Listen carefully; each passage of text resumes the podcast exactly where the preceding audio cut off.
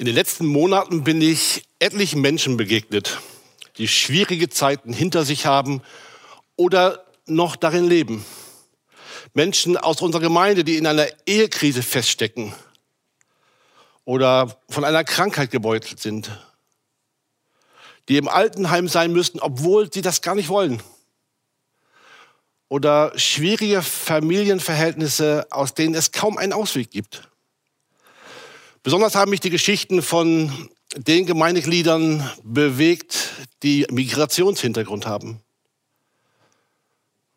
Was für Lebensschicksale. Und es bin neu bewusst geworden, was es auch in unserer Mitte für Menschen gibt, die ganz schön viel tragen müssen, die ganz schön viel krasse Sachen erlebt haben, die Schwierigkeiten durchlebt haben oder manchmal noch drinstecken. Ich würde euch gern jede dieser einzelnen Geschichten erzählen. Und äh, manchmal kamen mir auch in diesen Gesprächen die Tränen, wo ich, sagt, wo ich dachte, es ist manchmal wirklich schwierig, das Leben zu bewältigen. Aber Wüstenzeiten, das ist ja unser Thema heute, müssen nicht nur spektakulär sein. Auch die, denen es äußerlich gut geht, kommen sich vielleicht manchmal innerlich leer und verbraucht vor. Irgendwie läuft es, aber es ist schwierig. Die Leidenschaft, die Berufung oder die Ziele sind irgendwie abhanden gekommen. Das sind auch Wüstenzeiten. Oder Menschen, die sich überlastet fühlen, die ausgebrannt sind, die leben auch so wie in der Wüste. Wüstenzeiten, das ist eine Herausforderung. Wir werden heute eine Geschichte hören, wo es auch um Wüstenzeiten geht, um schwierige Situationen, um auch eine Geschichte, wo es scheinbar keinen Ausweg gibt. Und doch erleben die Menschen in dieser Geschichte Gottes Führung. Gott führt und er führt auch durch schwierige Situationen hindurch. Nach 400 Jahren ähm, hat Gott das Volk Israel aus der Sklaverei in Ägypten befreit. Er hat Mose auf, beauftragt, das Volk aus Ägypten zu führen. Und nach zehn schrecklichen Plagen war Pharao endlich bereit, dieses Volk gehen zu lassen. In 2. Mose 13 lesen wir dann davon und äh, ihr könnt das gerne mitlesen. Als der Pharao das Volk ziehen ließ, führte sie Gott nicht den Weg ins Philisterland, obwohl er der kürzere war.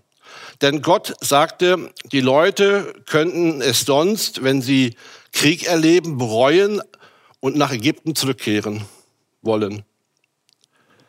So ließ die Gott einen Umweg machen, der durch die Wüste zum Schilfmeer führte. Geordnet zogen die Israeliten aus Ägypten hinauf.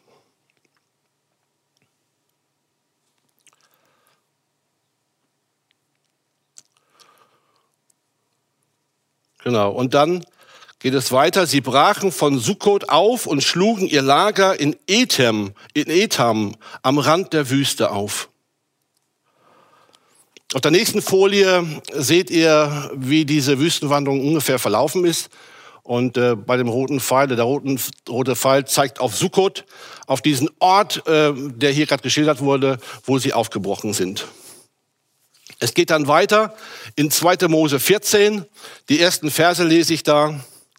Der Herr sprach zu Mose, sagt denen, sagt den Israeliten, sie sollen umkehren und in Pi Hahirot zwischen Migdol und dem Meer ihr Lager aufschlagen, gegenüber von Baal Zephon sollt ihr am Meer das Lager aufschlagen. Dann denkt der Pharao, die Israeliten haben sich im Land verlaufen. Die Wüste hat sie eingeschlossen. Ich will das Herz des Pharao verhärten, so dass er ihnen nachjagt. Dann will ich am Pharao und an, ganz, an seiner ganzen Streitmacht meine Herrlichkeit erweisen. Und die Ägypter sollen erkennen, dass ich der Herr bin. Und so taten sie es.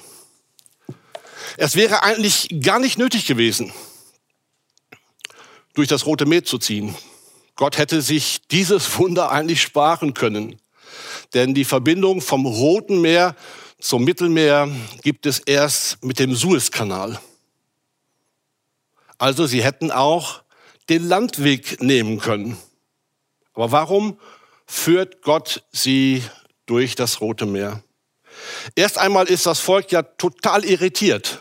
Ja, sie waren schon auf dem Weg Richtung neues Land, verheißenes Land, so wie wir es heute kennen in Israel. Und statt vorwärts geht's wieder rückwärts. Rückwärts wieder nach Ägypten zurück. Und ähm, man stelle sich diese Situation im Volk vor, wie sie vielleicht Panik oder Fragen hatten oder nicht wussten, was ist jetzt? Warum führst du uns so, Gott? Sie wussten noch nicht, wo es hingehen sollte. Manchmal geht es uns ja auch so, dass wir irgendwie einen Plan haben, da sollte es hingehen und dann führt Gott uns einen ganz anderen Weg, vielleicht einen Umweg, wir wissen noch nicht, wie es rauskommt und es ist manchmal schwierig, Gott in so einer Situation zu vertrauen. Aber zwei Dinge wollte Gott hier. Erstens die Irritation für den Pharao. Gott will Israel endgültig von ihm befreien und ihn vernichten. Er hätte das Volk sicherlich nie in Ruhe gelassen. Er wäre diesem Volk immer wieder hinterhergejagt und hätte dieses Volk zurückholen wollen. Denn das war ja wunderbar und bequem in dieser ganzen Situation, in der Ägypten war, so ein riesiges Volk zu haben, was Sklavendienste macht. Zweitens, Gottes Zeichen an Israel. Er wollte ein großes Zeichen am Anfang dieser Wüstenwanderung geben. Er wollte ihnen sagen, ich bin der Herr. Und die Erkenntnis in einer ausweglosen Situation, hier kann nur noch Gott helfen. Wenn man sich das mal vorstellt, manche haben ja vielleicht so den Film noch in Erinnerung, die zehn Gebote, alter Film schon, wird aber jedes Jahr wiederholt, wo das Volk Israel an diesem roten Meer steht und äh, es gibt keinen nach vorne und nach hinten und irgendwie sind sie völlig verzweifelt. Und Gott tut dieses Wunder. Er teilt dieses Meer und das Volk Israel geht durch dieses Meer. Und er will damit sagen, ich bin euer Gott, auf mich könnt ihr euch verlassen. Diese Führung Gottes, die wurde richtig real auch durch die Wolken- und Feuersäule. Und äh, in dem Text in Kapitel 13, 2. Mose 13 heißt es, der Herr zog vor ihnen her, bei Tag in einer Wolkensäule, um ihnen den Weg zu zeigen, bei Nacht in einer Feuersäule, um ihnen zu leuchten. Konnten, so konnten sie Tag und Nacht unterwegs sein. Die Wolkensäule wich bei Tag nicht von der Spitze des Volkes und die Feuersäule nicht bei Nacht. Diese Wolken- und Feuersäule hatte eine Entsprechung auch in dieser Zeit. Zur damaligen Zeit gab es so Schalen aus Kupfer, in denen man Rauch und Feuer machte und äh, die man auf lange Stangen stellte, um einer Karawane eine Orientierung zu geben auch als, als Wegweisung. Also sie kannten etwas Ähnliches. Aber diese Wolken- und Feuersäule war von Gott gemacht. Am Tag in der Wolke, am Nacht, in der Nacht wie ein Feuer, wie ein roter Schein, der ihnen den Weg wies, der ihnen zeigte, so ist Gottes Führung. Vom ersten Tag der Wüstenwanderung an bis zum letzten 40 Jahre lang, bis sie ins gelobte Land einzogen, ging diese Säule vor ihnen her und gab ihnen Führung. Auf der nächsten Folie seht ihr nochmal den gesamten Text oder einen ziemlich langen Text. Und vielleicht ist euch vorhin schon aufgefallen, dass wir, ähm, dass da einmal Gott groß steht und da steht Elohim dahinter und dann dahinter steht Später heißt es Herr und da steht Jahwe dahinter. Das ist typisch fürs Alte Testament. Elohim ist auch ein Name für Gott, aber dieser Name wird manchmal auch für Götter gebraucht. Es ist so der allgemeine Gott, der Schöpfergott, sagen wir. Und Jahwe, das ist der persönliche Gott Israels, so wie er sich Mose vorgestellt hat. In Kapitel 3 kann man das nachlesen. Ich bin, der ich bin. Oder ich bin, der für euch da ist. Israel hat diesen persönlichen Gott kennengelernt und Jahwe sagt, ich bin für euch da, ich bin nur für euch da, für dieses Volk Israel. Es gibt dann einige Stellen in der Bibel, wo auch nochmal von der Wolken- und Feuersäule die Rede ist und es wird deutlich, dass Gott in dieser Säule ist. Er ist nicht diese Wolken- und Feuersäule, aber er ist da drin, er ist verborgen und doch ist er da. Und äh, als das Volk Israel durchs Rote Meer wandert, das kann man ja in Kapitel 14 dann nochmal konkreter nachlesen, da ist die Wolkensäule, geht von vorne nach hinten, hinter das Volk und bewahrt das Volk vor dem Angriff äh, des Pharao und seiner Krieger. Und ähm, in 2. Mose 33 heißt es, und wenn Mose ins Zelt hineinging, so kam die Wolkensäule hernieder und stand am Eingang des Zeltes. Und der Herr redete mit Mose.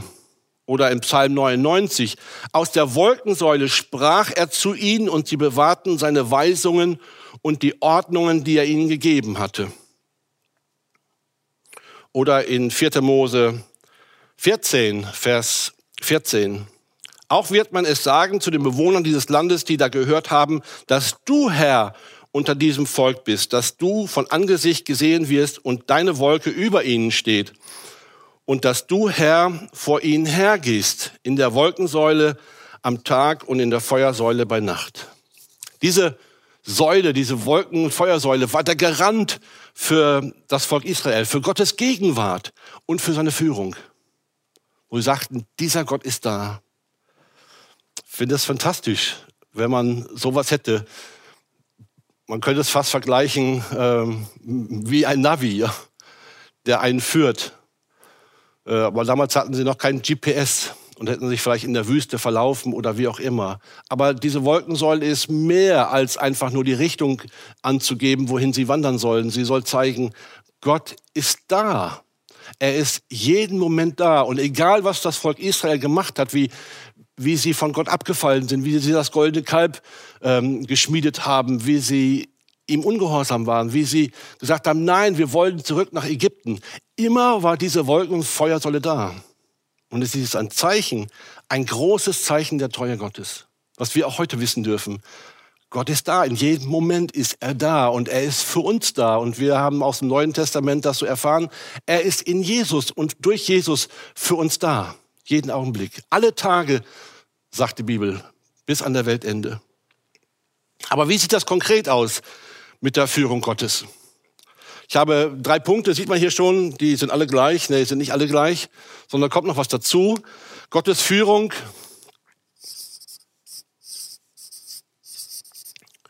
Erleben, der erste Gedanke. Die Menschen, die da aus Ägypten zogen, werden zwar Gottes Volk genannt, aber sie kannten Gott ja gar nicht. Vielleicht hatte Josef oder die damals nach Ägypten gezogen sind, die Leute, wussten vielleicht, wer Gott ist, aber dieses Volk wusste eigentlich nicht, wer Gott ist. Sie hatten aber einen Anfang mit Gott gemacht. Wir haben letztes Mal, letzten Sonntag von dem Passamal gehört, ja, wo sie neu Gott begegnet sind. Aber er war ihnen noch ziemlich unbekannt. Sie mussten erst lernen, ihm zu vertrauen. Er hatte sie aus Ägypten geführt und das Ziel war ja ihre alte Heimat. Aber bei der kleinsten Gelegenheit sehnten sie sich wieder zurück nach dem alten Leben in Ägypten. Ist ja oft so bei uns, ja. Wenn wir noch nicht wissen, wo das Neue ist, gehen wir schnell wieder in das Alte zurück. Es braucht viel Mut, Neues zu wagen. Es braucht viel Mut, die Führung Gottes zu erkennen und zu erleben und diesen Weg zu gehen. Und jedes Wunder, jede kleine Anweisung oder auch die zehn Gebote waren für das Volk Israel eine großartige Gelegenheit, Gott zu erleben. Gott näher kennenzulernen. Vielleicht bist du ja auch noch relativ neu im Glauben und weißt noch nicht so viel von Gott. Es lohnt sich, mehr über Gott zu erfahren. Die Bibel berichtet uns so viele tolle Sachen von Gott. Und da lohnt es sich, darüber nachzudenken und das zu verinnerlichen.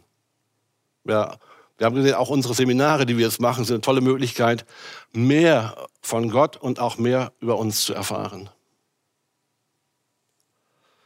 Gott ließ sein Volk nicht allein. Gott verspricht, dass er sich kümmert und dass er hilft und beschützt und rettet und versorgt und leitet und Orientierung gibt, auch mitten in Schwierigkeiten, mitten in Wüstenzeiten.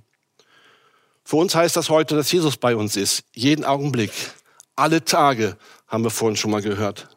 Unser Ziel ist, mit Gott zu leben, mit Gott in der Ewigkeit zu leben. Wir denken ja leicht in unserem westlichen Reichtum, äh, dass Gott dafür zuständig ist, dass es uns noch besser geht und dass man ähm, noch mehr Wünsche erfüllt bekommt und dass es einem richtig gut geht, dass man immer gesund ist. Irgendwie ist so Gott so ein Garant für, für Wohlstand auch. Aber Gott ist kein Catering-Service, der uns mit irgendwelchen Sachen beliefert, die dann vielleicht auch noch gut schmecken. Gottes Führung heißt, er lässt uns nicht allein. Und er führt uns. Und er ist bei uns. Und das Ziel ist die ewige Heimat. Die ganze Wüstenwanderung ist ja auch so ein Sinnbild für einen geistlichen Prozess. Die Befreiung aus Ägypten, die Befreiung aus dem alten Leben und dann dieser Weg durch das Leben ist manchmal auch eine Wüste. Aber das Ziel ist das gelobte Land. Für uns die Ewigkeit bei Gott. Um es mit den Worten des Exodus zu sagen, ein Land, in dem Milch und Honig fließt. Ein Land, in dem Überfluss da ist. Wir gehören, glaube ich, zu den 15 Prozent der Christen, die Wohlstand haben, die ihren Glauben frei leben können und die keine Angst haben müssen, äh, ihr Leben äh, wegen des Glaubens ihren Leben, ihr Leben äh, lassen zu müssen. Alle anderen Menschen, 85 Prozent oder vielleicht sind es nur 80 Prozent, erleben das nicht so. Die erleben jeden Tag Verfolgung oder Armut oder Not oder müssten sogar um ihr Leben fürchten.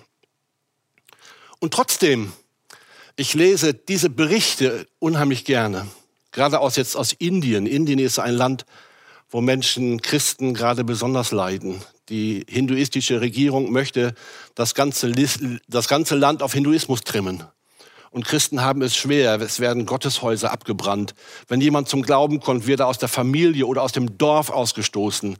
Menschen werden, werden, äh, werden verfolgt. Sie dürfen äh, in ihrem Dorf nichts mehr zu essen und trinken kaufen. Menschen, die trotzdem an Gott festhalten. Ich staune darüber. Es fasziniert mich, was da für eine Kraft bei Gott ist, dass gerade Menschen, die so bedrängt sind durch äußerliche Umstände, dass deren Glauben gerade so stark und kräftig wird. Sie erleben das. Sie erleben diese Kraft und auch diesen inneren Frieden. Sie erleben, dass sie nicht zurückschlagen müssen. Sie erleben, dass sie sich versöhnen können und nicht Hass leben müssen der Mut und die Hoffnung dieser Menschen oder auch die Wunder und die Bewahrung, die sie erleben. Sie wissen, dass Gott bei ihnen ist und sie durchträgt. Sie wissen, dass sie ihm vertrauen können und dass er sie ans Ziel bringt durch alles Leid und alle Nöte. Natürlich haben diese Menschen eine viel größere Sehnsucht nach der Ewigkeit, nach der Zeit bei Gott zu sein, von diesem ganzen Leid, erlöst zu sein. Sie erleben darin gerade die Führung Gottes. Es ist fantastisch, Gottes Führung zu erleben.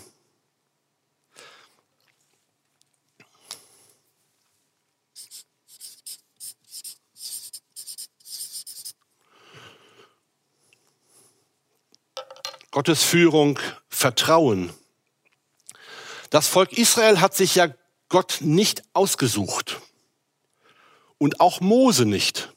Keiner kam auf den Gedanken in diesem Volk, Mensch, wir könnten doch jetzt mal zu Gott beten und dann könnte er uns doch aus, der, aus, der, aus Ägypten befreien. Gottes Führung ist nicht verfügbar für uns. Unser Weg mit Gott ist nur möglich, wenn Gott die Initiative übernimmt. Wie bei diesem Volk Israel. Und Gott übernimmt immer die Initiative.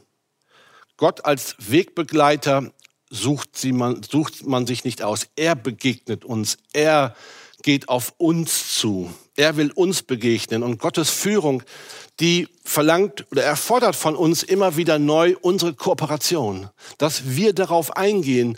Dieses Leben mit Gott, das muss man wollen. Aber man kann es nicht machen. Es ist ein Angebot. Gott bietet uns an, dass wir uns seiner Führung anvertrauen. Beim Volk Israel hat er übernatürlich eingegriffen. Gott hat entschieden, in dieser Wolken- und Feuersäule übernatürlich präsent zu sein. Und aus dieser Wolkensäule zu sprechen, das war damals das Mittel, wie Gott seinem Volk Führung und Gegenwart signalisierte. Und es war Gottes Treue, dass er diese Naturerscheinung nicht abgezogen hat, obwohl Israel sich zwischendurch immer mal wieder gegen ihn entschieden hatte. Für uns heißt das heute, wir können dem vertrauen, der mit uns lebt und in uns lebt. Jesus und dem Heiligen Geist zu vertrauen, dass er uns auf eine gute Art und Weise führt und dass wir ihm in allem vertrauen dürfen. Es ist ein Wagnis, Vertrauen, gerade wenn man am Anfang des Glaubens steht, aber manchmal auch, wenn man schwierige Wüstenzeiten durchlebt. Wenn irgendwie alles so gegen uns steht oder gegen uns läuft, ist es schwierig zu sagen, ich vertraue diesem lebendigen Gott.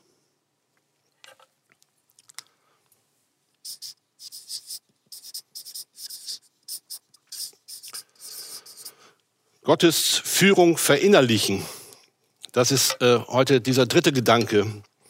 Ich habe mich dann gefragt, warum 40 Jahre Wüstenwanderung? Wir haben am Anfang ja schon gelesen, dass es darum ging, dass ähm, Gott sie nicht direkt in, nach Israel führte, weil da die Philister waren.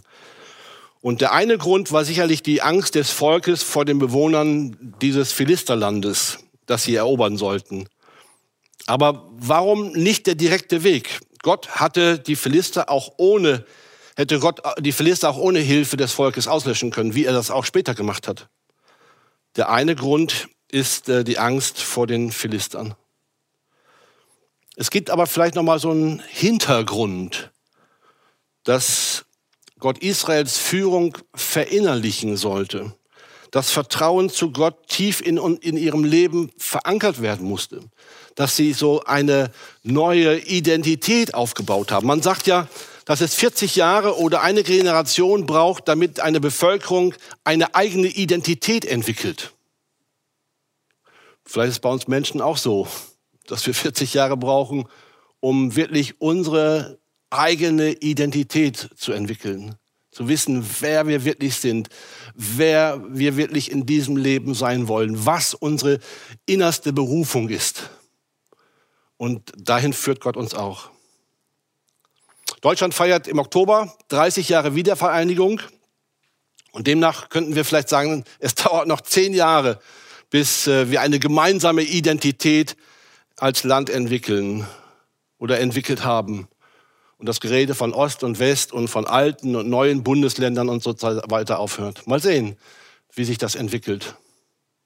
Israel findet in der Wüste eine neue Identität als Volk. Menschen, die Gott überhaupt nicht kannten, die sich wahrscheinlich auch gar nicht kannten, wo überhaupt vieles nicht funktionierte, wo vieles erst geregelt wurde. Später äh, hören wir eine Geschichte, wo Mose Leitungsstrukturen überhaupt erst eingeführt hat. Das ganze soziale Gepräge dieses Volkes musste aufgebaut werden. Diese Wüstenerfahrung war für Israel, für das Volk Israel sehr, sehr prägend für die nächsten Jahrhunderte. Und bis heute, bis heute spielt diese Wüstenwanderung und das Passafest, das ja jedes Jahr nochmal wieder neu gefeiert wird und an die Erinnerung an diese Wüstenwanderung spielt in Israel eine große Rolle. Und wir lernen daraus, dass Umwege nicht sinnlos sind und dass unser Leben mit Gott auch eine Entwicklung braucht. Gott lässt Umwege und Wüstenerfahrungen zu, um unsere Identität als seine Nachfolger zu formen. Und es ist vielleicht so ein Schritt, den wir sehen, dass wir sagen, wir erleben Gottes, Gottes Führung in vielleicht kleinen Punkten. Wir fangen an, ihm immer mehr zu vertrauen in unserem Leben. Auch wenn Schwierigkeiten da ist, sagen wir nicht gleich, Gott, äh, ich gebe dir den Laufpass. Oder wenn du mir nicht hilfst, dann, dann bin ich auch nicht mehr irgendwie dabei dir. Ein tieferes Vertrauen kann wachsen. Und es kann das Ganze sich verinnerlichen, dass es zu unserer tiefen und festen und großen Überzeugung wird. Die Wüste ist dazu manchmal ein notwendiger Durchgangsort für das Volk Israel in das Land der Verheißung, um eine feste Beziehung zu Gott aufzubauen, für uns vielleicht unsere Lebensberufung zu finden, unseren Weg zu finden oder einen gegründeten, tiefen Glauben, den so schnell nichts mehr erschüttern kann. Es ist ein Ort der Klärung und der Orientierung, eine Zeit, wo wir unsere Leiden und Leidenschaften neu sichten und ausrichten können, so dass wir unsere Berufung finden. Ein Leben ohne Wüstenzeiten erstickt in oberflächlichen Alltagsglück oder in einer unerlösten Bürgerlichkeit, die ohne Horizont der Ewigkeit ist. Unsere Wüstenzeiten sind der Weg, Gottes Führung mehr zu vertrauen als uns selbst. Unsere Identität, wie das Neue Testament sagt, unsere Identität in Christus zu erleben. In diesem tiefen Vertrauen und Glauben gefestigt zu sein, eine tiefe Beziehung zu Gott zu entwickeln. Erwachsen und mündig zu werden im Glauben. Nicht mehr nur darauf angewiesen sein, was andere uns über den Glauben zu erzählen, sondern selber Gottes Führung entdecken, immer mehr zu vertrauen und das Ganze auch auf einen tiefen Grund stellen. Letztlich unser Leben in Gottes Dienst zu stellen, nicht mehr für uns zu leben, sondern für Gott. Das ist auch ein Weg, auch eine Wanderung, manchmal auch eine Wüstenwanderung und in allem Gottes Geborgenheit und Frieden zu erleben. Aber die Wüste ist nie das Ziel. Die Wüste ist immer Durchgangsstation und es ist gut, wenn so Wüstenerfahrungen vielleicht auch mal wieder aufhören. Die Wüste ist nicht das Ziel, sondern die Gemeinschaft mit Gott in der Ewigkeit zum Beispiel, mit dem Vater und dem Sohn und dem Heiligen Geist, aber manchmal auch schon hier, dass wir merken, das war jetzt so eine Wüstenzeit, das war eine schwierige Zeit, aber die endet. Hinterher kann vielleicht vieles auch heilen und neu werden oder in der Wüstenzeit manches auch neu entstehen. Ich habe am Anfang von manchen Wüstenzeiten von den Menschen erzählt, die mir so im Alltag in der Gemeinde begegnen. Aber als ich neulich nochmal nachfragte bei dieser Ehekrise, sagte, sagte, sagten die Personen, Gott hat etwas neu gemacht. Gott hat etwas neu gestaltet. Wir haben einen neuen Anfang gemacht. Oder es gab eine Heilung von einer Krankheit. Oder neue Hoffnung auf das Leben oder eine Versöhnung oder ein tieferes Vertrauen. Und die Erfahrung ist, Gott führt nicht nur in diese Wüstenzeiten, sondern er führt auch hindurch. Und er schenkt uns neues Leben. Er hilft auch durch Schwierigkeiten hindurch, diesen Weg endlich zum ewigen Ziel, zur Ewigkeit zu erreichen. Ich möchte mit uns beten. Vater im Himmel, Du bist der, der uns geschaffen hat. Du bist der, der uns führt und leitet. Und Jesus, du bist der, der in uns lebt und mit uns lebt und der für uns gestorben ist und der uns dieses neue Leben in Gott ermöglicht. Und du, Heiliger Geist, bist der dieses Leben entfalten wird und der dieses Vertrauen stärken will und der diesen Frieden stiften will in unserem Leben, der uns begleitet und führt und leitet. Und wir danken dir dafür, dass das möglich ist. Und ich bitte jetzt für jeden, der heute Morgen auch gemerkt hat, ich möchte mich dieser Führung Gottes stärker anvertrauen. Ich möchte dieser Führung Gottes mehr vertrauen. Und ich möchte sie wirklich verinnerlichen. Ich bitte dich, dass du diesen Menschen heute Morgen deine Kraft und die Überzeugung und den Weg dazu zeigst. Amen.